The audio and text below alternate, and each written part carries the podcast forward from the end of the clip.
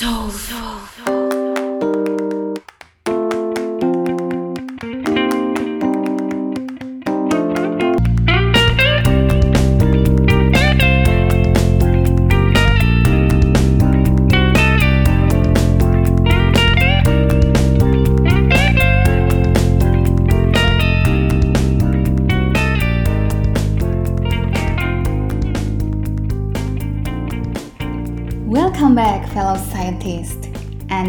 is our break episode.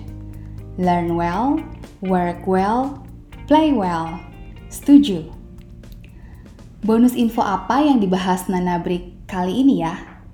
Pastinya masih temennya nulis dan neliti kok. Stay tuned and keep following the stories.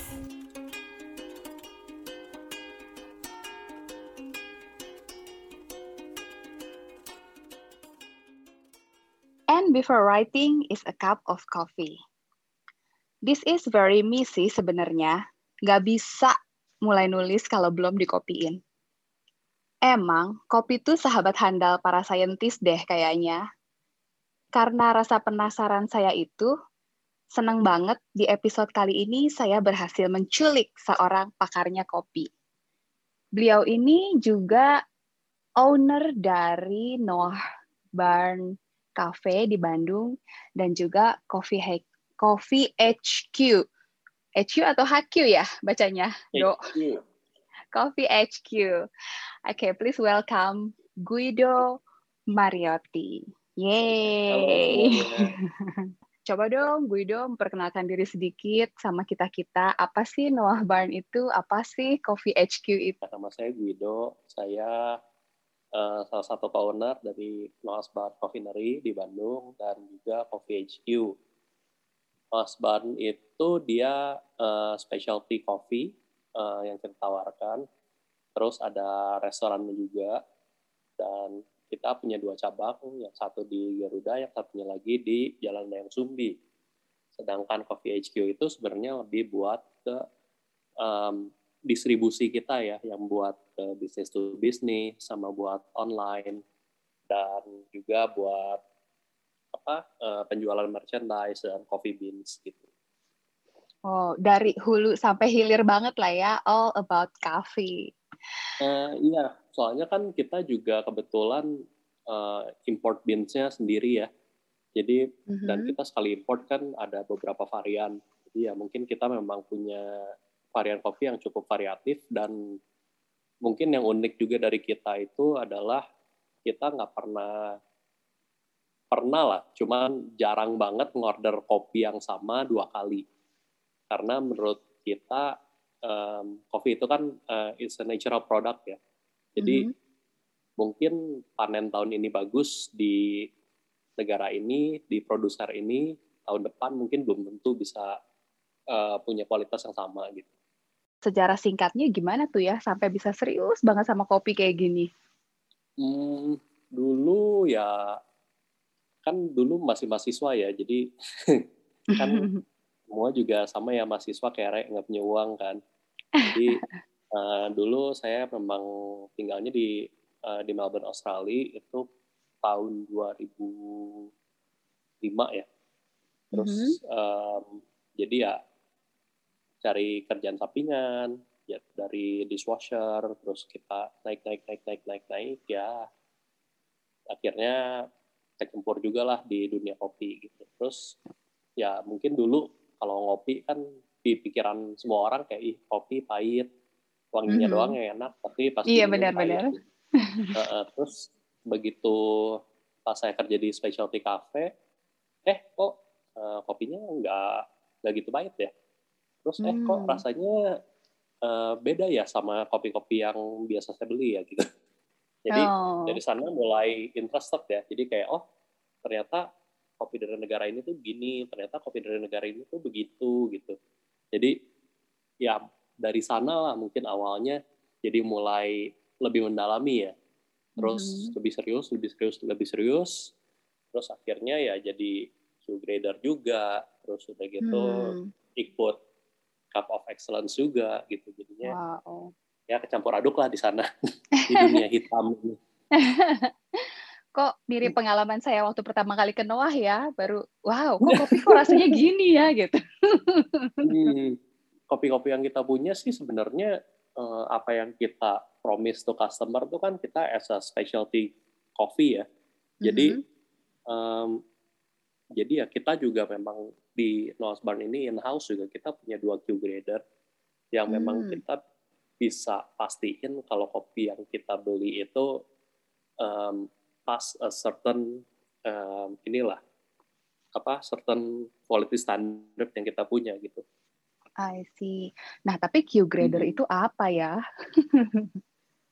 oh, um, Q grader itu sebenarnya uh, mungkin dijelasin dulu ya. Uh, mm-hmm. Q grader itu kan orang yang ditugaskan dari CQI. CQI itu Coffee Quality Institute di mm-hmm. US ya base-nya. Nah, si Q grader ini dia punya ditugaskan lah untuk mengklasifikasi kopi. Uh, kopinya kopi arabica only ya. Terus oh, iya. um, ya jadi dia mengklasifikasi uh, dan bisa menilai kalau kopi ini itu adalah kopi komoditas atau kopi specialty. Nah, di dalam si apa di dalam Q grade ini semua kopi yang nilainya di atas 80 technically secara teori ya bisa mm -hmm. bisa dibilang kopi itu specialty grade. Nah, cuman oh. um, biasanya di prakteknya mungkin 80 sampai 84 itu um, kita bilangnya high grade commodity lah. Bukan mm -hmm. bukan yang sampai wah ya ini kopinya spesial banget gitu. Uh, kan biasanya banyak yang ngomong oh kalau gitu kan bisa bias uh, penilaiannya kalau nggak bisa kalau kenal produsernya mungkin nilainya bisa lebih tinggi cuman sebenarnya mm -hmm. uh, caranya tuh uh, apa ya kita pakai namanya disebutnya uh, blind cupping mm -hmm. jadi biasanya si produsen ini dia bakal kirim ke satu institusi ya terus institusi ini uh, misalkan dia kirim uh, sampelnya satu kilo gitu Mm-hmm. Nah, si institusi ini dia bakal uh, ngebagi si kopinya ini, terus dikodein. Mm-hmm. Nah, terus nanti si kopi ini kan misalkan kodenya uh, kita bilanglah A1 gitu. Kan kita nggak tahu, udah dari sana aja kita udah nggak tahu kan ini uh, originnya dari mana, terus produsernya siapa, terus dari sampel ini juga dia bakal kirim ke 3Q grade, Q, mm-hmm. 3Q grader. Nah, udah dikirim ke tiga curator ini dengan tulisan aja itu sampel A1 gitu. Nah, udah gitu nanti dari sana eh, si kopi itu bakal di cupping, terus nanti hasil skor akhirnya itu bakal dirata-rata dan menjadi si eh, nilai kopi tersebut gitu. Fokusnya mungkin ya yang harus kita ngomongin juga fokus dari Q grade ini kan dia untuk mencari tahu si kopi ini specialty atau bukan. Nah, hmm. buat mencari tahu juga biasanya yang bakal kita cek paling dalam tuh adalah defect kali ya. Jadi hmm. kalau misalkan si sampel yang tiga itu kan, dari hmm. sampel itu dibagi ke tiga Q grader. Nah, dari satu sampel itu kita harus bikin lima kopi, lima cup kopi. Nah, hmm. dari lima cup kopi itu nanti kita yang bakal kita evaluate paling dalam itu adalah apakah di dalam kopi itu ada ada defect atau enggak. I see. Misalkan kopinya itu moldy, kalau enggak kopinya itu um, bau bensin lah, kalau enggak uh, very earthy, hmm. kalau enggak bau karet atau bau leather gitu bisa sih. Kalau enggak kayak obat mungkin kopinya. Itu kalau itu misalnya kopi bau bensin, bau karet, itu kenapa ya? Oh ya, uh, ada defect di processingnya ya biasanya. Uh. Kopi Indonesia itu, misalkan kopi Indonesia tuh paling sering itu baunya bau tanah. Nah, bau tanahnya kadang-kadang very dirty sampai kita harus mark itu as a defect gitu.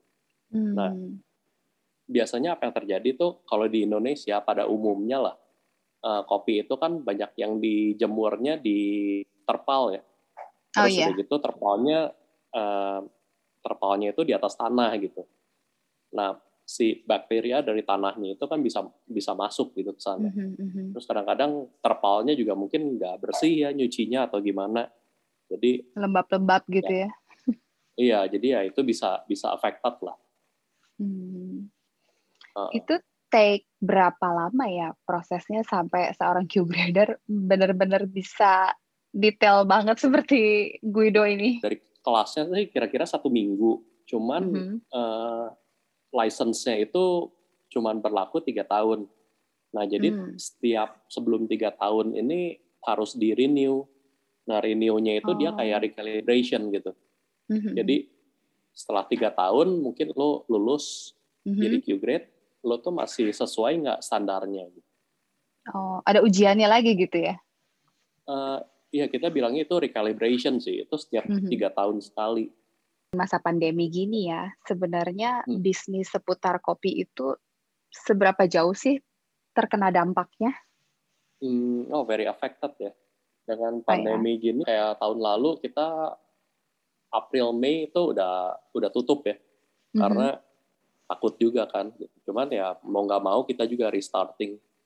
Cuman restarting juga sampai sekarang sih mungkin baru pulih about 50% ya. Oh, Ah. ya mudah-mudahan pandeminya cepat over ya supaya bisnisnya juga bisa cepat normal lagi. Sepertinya kalau udah pada divaksin semuanya mau ngopi lagi sih. ya ini orang-orang kalau seperti saya ini kayaknya aduh bisa cranky kalau belum ketemu sama kopi. Nah, tapi sebenarnya ya ini pertanyaan agak filosofis ya. Is coffee good for you? Menurut Guido gimana nih? Eh, ya kalau menurut saya sih ya good for you ya. Kalau nggak good for you, I I don't make money. Tapi um, in general gini sih, anything that's too much is not is not good ya. Mhm. Cuman um, kayak kopi itu kan sebenarnya yang paling ditakutin orang tuh um, too much caffeine in the body. Kalau nggak nanti ada caffeine drawback gitu-gitu kan. Mhm, Cuman um, biasanya sih kayak caffeine itu lu bisa flush uh, Mhm. dengan cara satu olahraga, kedua with water gitu. Banyak minum air ya mau nggak mau kan Mhm. nanti kita uh, buang air kecil ya, dia pasti Iya ke flush betul juga. Gitu. betul. Nah kalau olahraga sih sebenarnya kan kopi itu salah satu benefitnya tuh increase metabolism gitu. Jadi biasanya kayak Betul. olahragawan ya olahragawan gitu sebelum dia pertandingan kalau apa ya mungkin yang paling gampang dilihat kalau misalkan pertandingan tenis itu kan kadang-kadang orangnya bawa kopi kan ke lapangan ah, ah. tenis sebelum dia main gitu. Eh, ya itu satu buat increase metabolism, kedua juga kan dia ngasih kayak apa ya kayak energy boost gitu kan. Mhm, mhm. Eh, jadi ya biasanya dipakai buat olahragawan sih eh, buat itu gitu. Mhm. Nah, cuman- Dan bebas doping ya. Dulu sih sempat ya jadi isu kan itu Aha. itu jadi dopingnya olahraga. Cuman sekarang kayaknya udah di take out sih. Ada benefit lain juga lah. Ada studi ilmiahnya juga kan dia bisa reduce depression, terus reduce type 2 diabetes, reduce stroke, Mhm, improve mhm. memory loss dan segala macam lah. Cuman Iya di lain hal juga ada disadvantage lah. Mungkin terlalu banyak minum kopi kan balik lagi lah. Too much is not good ya. Nah, Uh, mungkin yang paling umum itu ya insomnia lah, nggak bisa tidur karena um, jantungnya biasanya berdebar-debar. atau terus jam minum gitu- kopinya salah itu kayaknya ya. Beberapa Mhm. orang mungkin tuh sensitif to caffeine, um, minumnya siang, malamnya nggak bisa tidur. Gitu. Disadvantage lain mungkin apa ya? Ya kalau kopinya dia nggak bagus juga mungkin bisa jadi toxic ya. By FDA lah, FDA bilang katanya kalau pregnant woman recommendation dose-nya kan less than 300 mg per day. Berarti kan Mhm. sebenarnya mereka masih boleh minum kopi, cuman not too much. Sedikit gitu. ya. Mhm. Nah, 300 mg per day ya mungkin sekitar one cup a day lah gitu.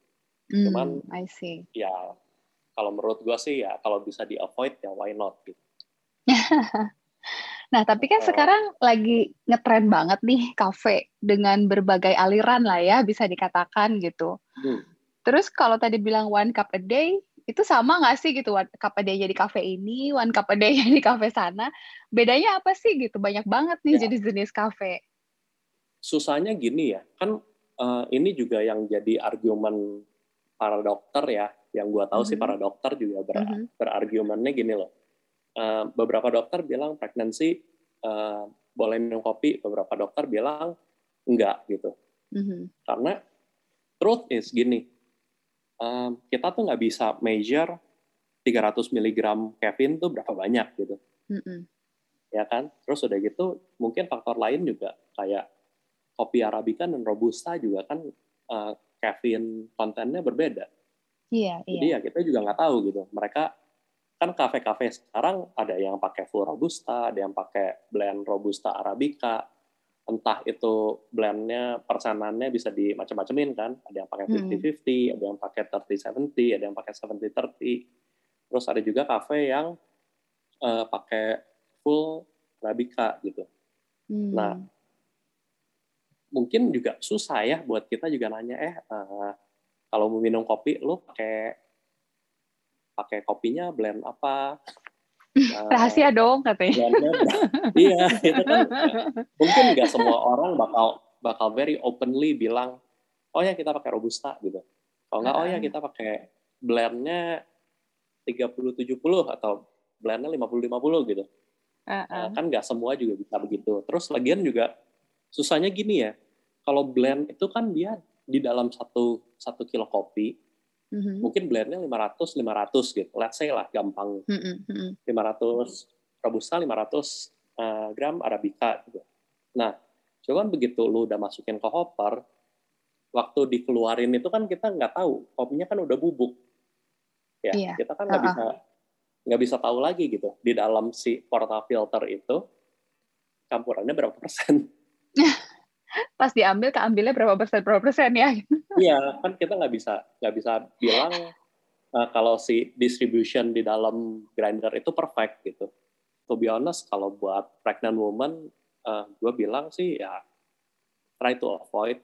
Eh, Mhm. Kalau enggak, kalau emang lagi ngidam lah, kalau enggak lagi apalah ya mungkin satu dua sip lah.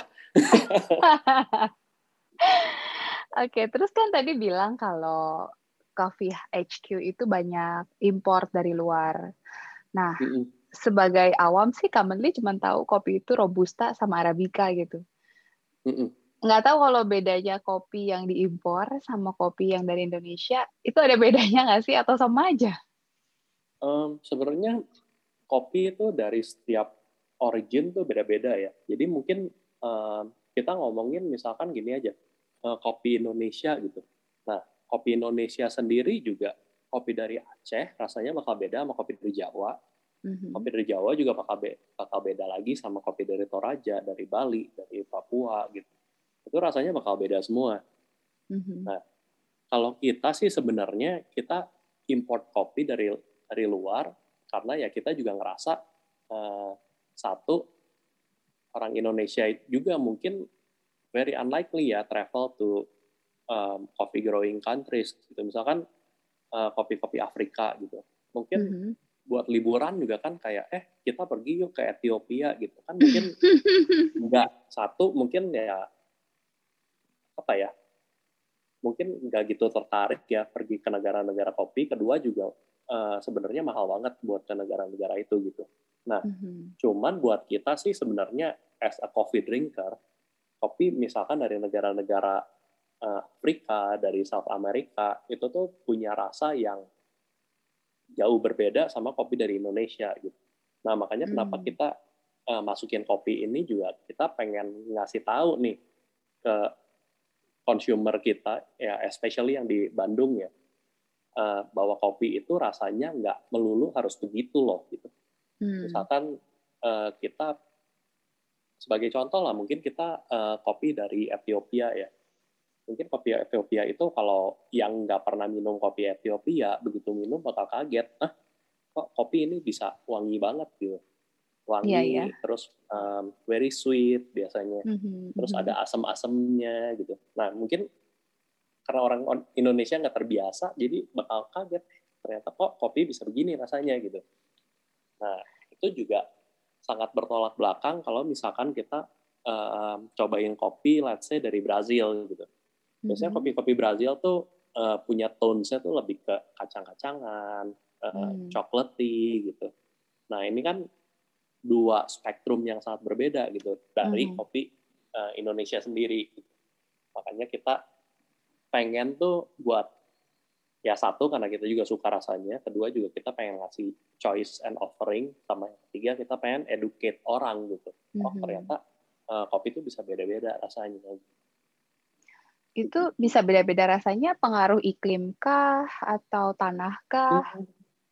Ya pengaruh semuanya ya, iklimnya juga berbeda, kedua tanahnya juga berbeda, ketiga um, processingnya juga berbeda ya. Um, Hmm. Terus mungkin uh, kalau sekarang sih ada beberapa teknologi processing yang um, orang-orang di luar sana lebih advance ya, Mhm. gitu. Kalau enggak uh, mungkin climate di daerah tertentu tuh um, di berkati dengan iklim yang sangat bagus sehingga kopinya tuh bisa produce-nya bagus terus gitu. Hmm. Uh, ya itu sih faktor-faktornya banyak Iya. ya. Cuman ya sebenarnya kan karena semua faktor itu bisa mempengaruhi makanya si kopi dari satu origin itu dia yang yang unik gitu. Terus ini pertanyaannya agak jayus sih ya. Hmm. Kan kita biasa minum tuh dari biji kopi ya. Nah terus tuh Hmm. buahnya dikemanain ya biasanya? Apakah dibuang aja gitu? Enggak, kalau buah kopi ya kan memang kalau misalkan eh, processing kopi ya biasanya kan yang kita ambil tuh eh, bijinya aja. Nah Hmm. buahnya itu biasanya nggak dibuang sih, biasanya dijadiin pupuk buat dipupukin lagi ke ladangnya. Terus Ke kalau ladang kopinya misalkan itu si- sendiri. Heeh, jadi pupuk organik kan. Hmm. Nah terus kalau misalkan si orangnya si petaninya punya ternak biasanya bisa dijadiin makanan ternak juga. Terus kalau misalkan di banyaknya mungkin di South America ya, itu si buah Mhm. kopi itu sebenarnya dijadiin, dijadiin kaskara. Itu minuman sih, jadi kayak teh gitu. Jadi si si buah kopinya itu dia dikeringin, terus udah gitu Mhm. nanti bisa diseduh lagi. Rasanya kayak Oh. kayak rosella. Oh ya. Wah, kayaknya mesti nyoba nih saya sekali. Coba dong Noah mengadakan kaskara. Kita sih pernah ya, kita beberapa kali pernah pernah punya sih kaskara. Cuman memang kita udah nggak udah nggak ini sih, udah nggak udah nggak stok up kaskara. Kenapa tuh? Nggak favorit atau karena kejauhan ngambilnya? Ya mungkin karena orangnya juga harus dieducate eh, kaskara itu apa, Hmm. ya processingnya take too much time lah. Biasanya kan kalau mesen kopi tuh ya ada yang pakai mesin Hmm. gitu, terus ada yang mau manual brew gitu ya. Yang Hmm. selama ini saya perhati itu cuma kalau manual brew rasanya lebih light aja. Sebenarnya Hmm. ada lagi nggak sih perbedaannya gitu? Kalau kita mesen kopi Hmm. yang otomatis dibuat mesin sama manual. Sebenarnya gini sih, dia tuh kalau pakai mesin espresso ya, Mhm. pakai mesin espresso itu kan sebenarnya kita pengennya itu bikin kopinya instan, jadi cepat banget kan. Iya. Nah, biar kita bisa dapat kopi, bisa bisa ngebrew kopi dengan cepat itu eh, kuncinya itu satu ada di pressure. Mhm. Eh, jadi si mesin itu kan dia di tanknya itu ada ada pressure-nya ya. Nah, si Iya. kopi itu digiling dengan sangat halus, terus dia di pressurize sampai dengan 9 bar di dalam kopinya itu, makanya dia bisa bisa brewing dengan waktu yang sangat singkat gitu. Nah, Hmm. karena dia em, surface areanya kan dia jadi sangat banyak kan. Terus Mhm. udah gitu di pressure di di di dalam apa di dalam mesin itu. Jadi waktu keluar itu semua rasanya itu concentrated. Oh. Memang nggak semua orang bis, bisa appreciate espresso ya. Karena Hmm. ya Too balik strong. lagi lah. Eh, ya ada yang bilang too strong, ada yang bilang bitter gitu. Cuman Ah. ya kayak minum bir aja gitu. Waktu kita pertama minum bir juga mungkin rasanya pahit doang gitu. Cuman lama-lama kan jadi oh ternyata bir ini enak juga ya. The same thing applies to uh, espresso sih. Nah, Mhm. Tapi kita juga harus pikirinnya gini. Um, espresso itu kan kita bikinnya as a concentrated flavor ya. Mhm. Makanya banyak orang yang lebih enjoy si concentrated flavor itu ditambahin air biar jadi long black, kalau enggak ditambahin Mhm. susu buat jadi cappuccino, latte dan Mhm. macamnya gitu. Nah, kalau misalkan kita sekarang pakai manual brew eh, yang relatively satu brewingnya lebih lama, kedua eh, rasanya juga eh, lebih light lah daripada si Iya. espresso ini. Nah, kalau mau dimasukin, dicampurin susu, terus ditambah air, ya rasanya jadi jadi nggak enak. Tapi sebenarnya gimana sih cara minum espresso yang benar tuh? Ada Eh, nggak? nggak ada cara yang benar ya. Maksudnya gini loh, kalau misalkan kita lagi lagi ngejuriin di dalam satu perlombaan ya, memang ada Mhm. yang namanya eh, ini protokol protokol eh, sensory protokol ya. Jadi Mhm. biasanya begitu di serve, kalau baristanya nggak nggak ngasih instruksi cara minumnya kayak gimana, Mhm. nah kita itu langsung harus eh, memakai protokol itu buat nyoba espressonya. Nah, Hmm. protokolnya itu biasanya begitu espressonya sampai, Mhm. kita aduk nih kremanya, si krema Mhm. sama si espressonya Mhm. eh, dua kali. Tujuannya biar si eh, sugar yang biasanya ada di bottom cup of espresso itu di- dia juga kecampur dengan si kremanya gitu.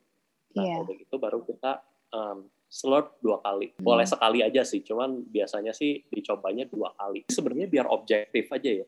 Jadi Oh. mungkin pertama um, kan kita kalau menilai si espresso ke pertandingan juga kan ada beberapa kriteria yang harus kita penuhi kan. Nah, Mhm. mungkin di slurp pertama kita begitu ngisi formnya eh lupa nih rasanya gimana ya gitu. Mhm. Jadi kita coba lagi yang kedua kali gitu. Eh, si barista itu kan dia yang setiap hari bikin kopi itu ya. Jadi Mm-mm. dia juga yang punya produknya. Jadi yang harusnya dia punya knowledge tentang produknya itu yang paling banyak kan. Iya. Nah jadi mungkin eh, let's say gini kopinya kopi yang dia bikin mungkin rasa optimalnya itu dia minum eh, kalau kremanya dibuang. Eh, Hmm. Itu bisa satu alternatif. Kalau enggak, let's say udah di serving harus tunggu dulu satu menit biar si temperature-nya goes down, eh, Mhm. baru dicobain. Oh. Itu juga alternatif kedua gitu. Kan karena temperature sama flavor itu kan sangat sangat berhubungan ya. Mhm. Biasanya kan karena lidah kita kan nggak bisa nerima eh, makanan yang terlalu panas, Iya. makanan terlalu dingin gitu. Seperti itu kan. Gitu. Jadi ya mungkin eh, poinnya nunggu itu biasanya buat reduce the temperature sampai lidah kita itu Hmm. merasa nyaman dengan temperatur itu. Jadi rasa yang bisa didapetin tuh lebih banyak.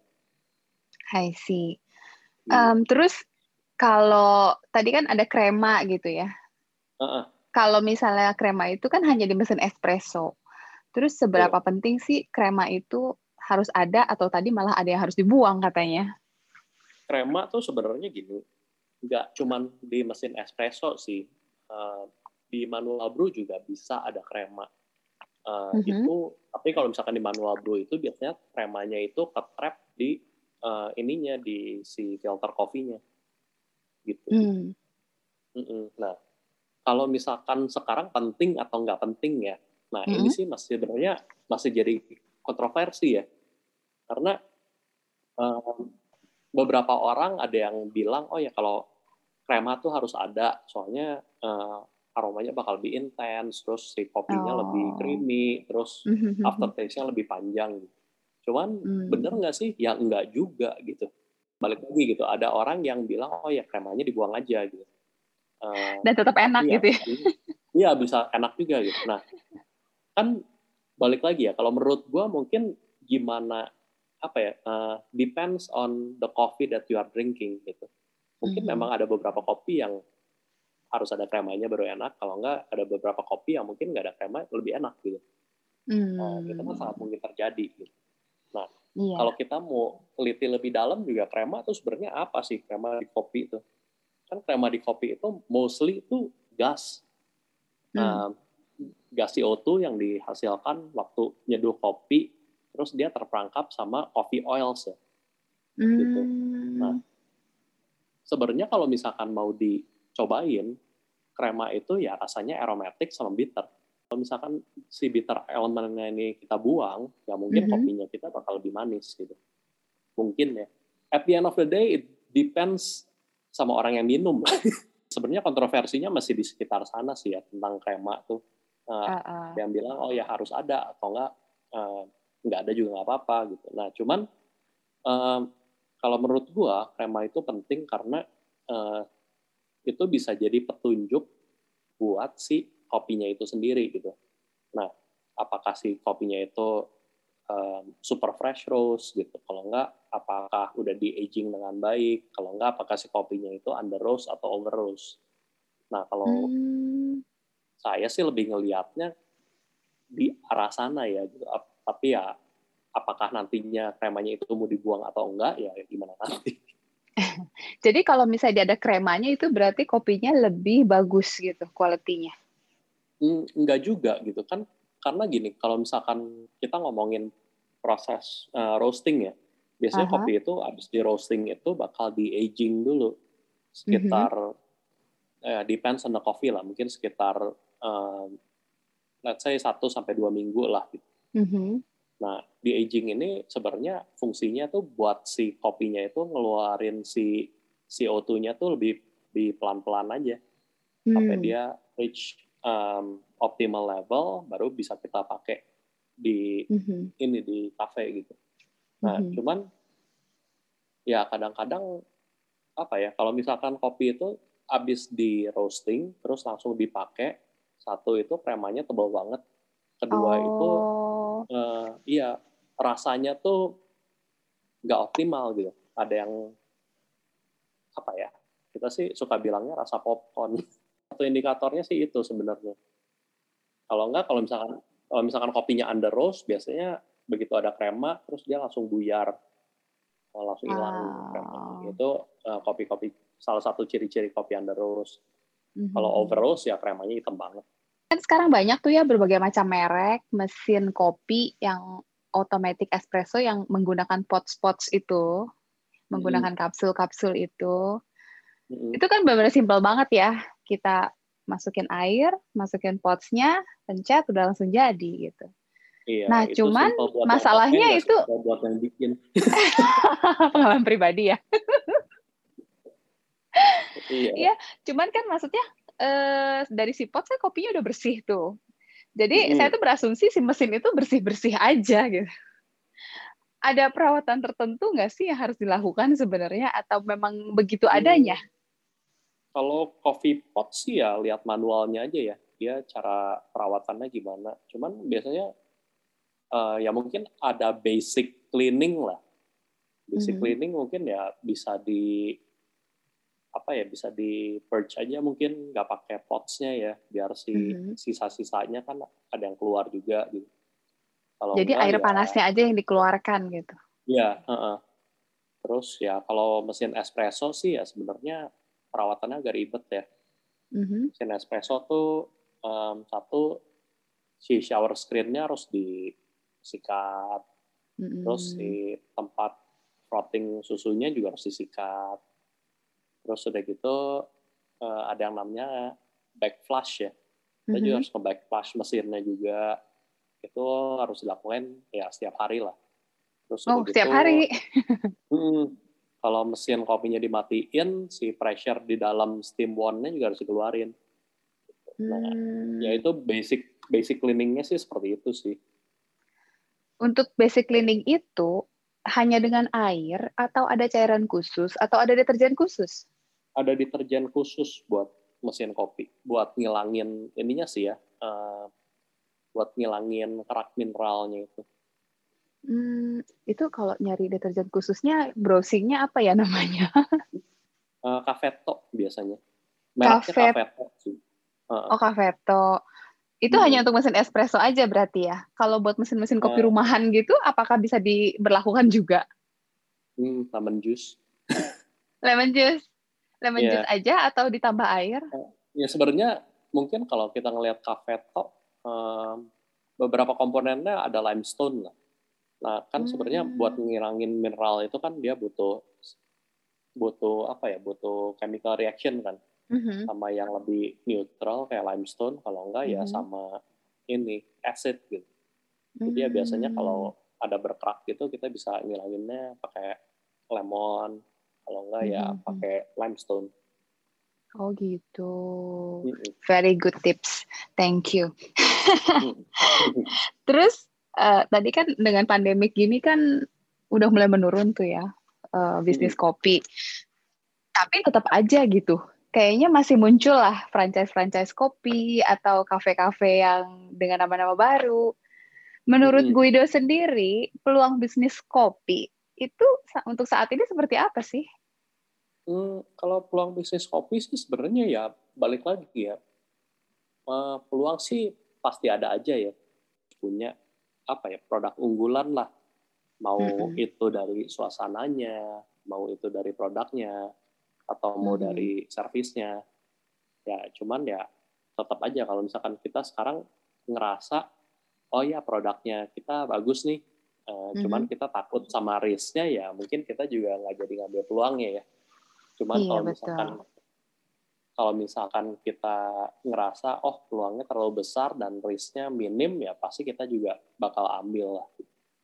Nah mungkin ya balik lagi ya di setiap setiap orang kan beda-beda ya Mhm. menurut saya sih ya kalau buka ya sah-sah aja lah cuman ya mungkin ya itulah harus kita juga mungkin ya harus inilah mencoba berpikir apakah si risknya ini manageable atau enggak.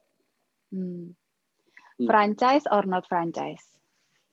Hmm, oh, well depends both ways bisa bagus-bagus aja ya. Oh ya. Mm-mm. Oke, last question nih ya. Hmm. Kalau Guido sebagai pakarnya kopi, kayaknya setiap hari ketemu kopi kali ya. Terus, Mm-mm. in your own experience, si kopi ini masih membantu nggak sih? Kalau Hmm, saya kan maksudnya ini kalau saya mau nulis tuh harus ngopi dulu deh gitu. Uh, it really Hmm. helps me in working gitu. Mm-mm. How about you? Ya kalau menurut saya sih ya membantu ya. Soalnya uh, makes me fit my family gitu. So it's really helps. Eh, eh, ya mungkin eh, balik lagi lah eh, sama orangnya juga gitu. Misalkan eh, kan beberapa orang juga ngopi itu dengan alasan yang berbeda-beda ya. Mhm. Um, let's say kayak lu nih misalkan Mhm. minum kopi itu buat working gitu. Mhm. Itu mungkin juga apa ya? eh, waktu gua ke Italia itu gue juga Aha. cukup surprise. eh, ternyata orang Italia juga sebenarnya nggak gitu peduli dengan rasa kopinya gitu. Karena mereka tuh lebih minum espresso itu, gua I need caffeine to get me Aha. going gitu. Nah jadi mereka Iya. nggak Oh, minumnya juga cepat banget gitu ya. Iya, soalnya kan di sana kan minumnya juga standing ya, standing bar kan. Jadi dia Ah, begitu bayar sembari lewat aja gitu. Kopi, serot, pergi gitu. Nah ternyata waktu gua ngobrol sama orang Italinya, oh ya, eh, ya kita kita minum kopi in the morning tuh to get us going gitu. Kita harus Hmm. kita mau working gitu, Uh, to keep me alert kata dia. Oh oke, ya Mhm. udah gitu. Nah itu kan sangat berbeda misalkan sama orang, eh, let's say di Indonesia ya, yang lebih ngelihat Social kopi drinker ya. Iya, as a social drinker, as a lifestyle gitu. Mhm. Kalau enggak ya just wanna chill gitu. Itu kan um, two different spectrum lah gitu. Mhm. Cuman ya working or not working ya depends juga. Uh, what's your goal gitu. Kalau mau apa ya butuh boost in energy, uh, mau reduce fat, minum kopi Mhm. sebelum olahraga ya ya it works gitu. Kalau enggak Iya, kalau iya, lu iya. harus apa ya harus begadang Mhm. terus eh, mau ada tugas besok harus beres ya mau nggak mau mungkin butuh harus banget. iya you need the time lah you need the whole midnight sampai in the morning buat keep you alert ya it works gitu mungkin ada juga nih share dikit ya ini Mhm. em, ada eksperimen menurut gue cukup menarik juga Mhm. jadi dia eh, bilang caffeine effect itu kan biasanya bakal baru dirasain itu in the body itu sekitar 20 to 30 minutes habis minum kopi. Iya. Ada orang yang eksperimen katanya the optimal uh, way buat Mhm. ngerasain caffeine effect ini sebenarnya lu minum kopi terus lu langsung take take a power nap. Oh About ya? 20 to 30 minutes udah gitu lu begitu bangun tuh bakal very alert Mhm. Cuman kan nggak semua orang bisa tidurnya cepat gitu ya. gue pernah nyoba sih, uh, Aha. it helps. Dan hasilnya Cuman ya, benar. Ya, cuman nggak nggak yang nggak yang selalu workout ya, karena ya itu balik lagi depends how fast you sleep. Gitu. Iya, udah keburu lewat nanti timingnya. Iya iya iya. Terus kadang-kadang juga kan you overslept gitu, jadinya ya susah juga.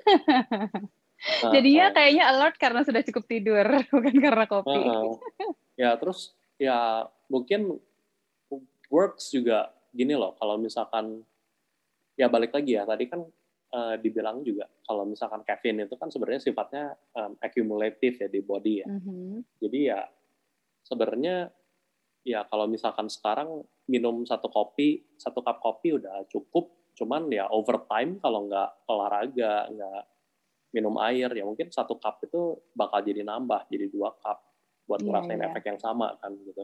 Oh, oh, Nah. iya. Ya akumulatif ini juga ya nggak nggak gitu bagus lah gitu. Karena nanti Cuman- jadi too much pada Iya akhirnya. nantinya jadi too much gitu. Heeh. Jadinya buat buat ngerasain efek yang sama mungkin nanti at the end of the day butuhnya 4-5 cup kopi wah itu kan Hmm, Seliter dong. juga lah Heeh, jadi ya harus harus everything harus balance lah jadi ya Iya, kalau betul. misalkan mau ini mau banyak minum kopi ya banyak olahraga juga lah gitu gitu sih Oke, thank you banget waktunya.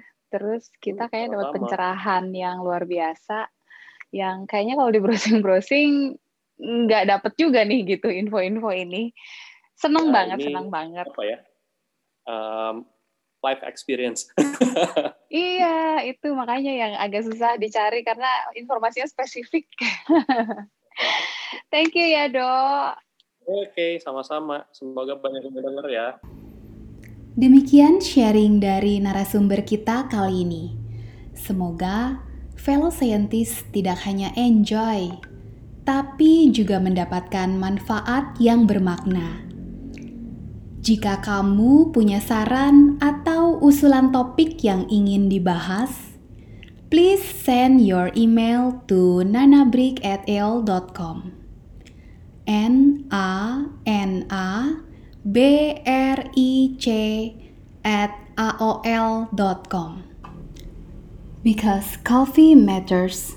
Cheers!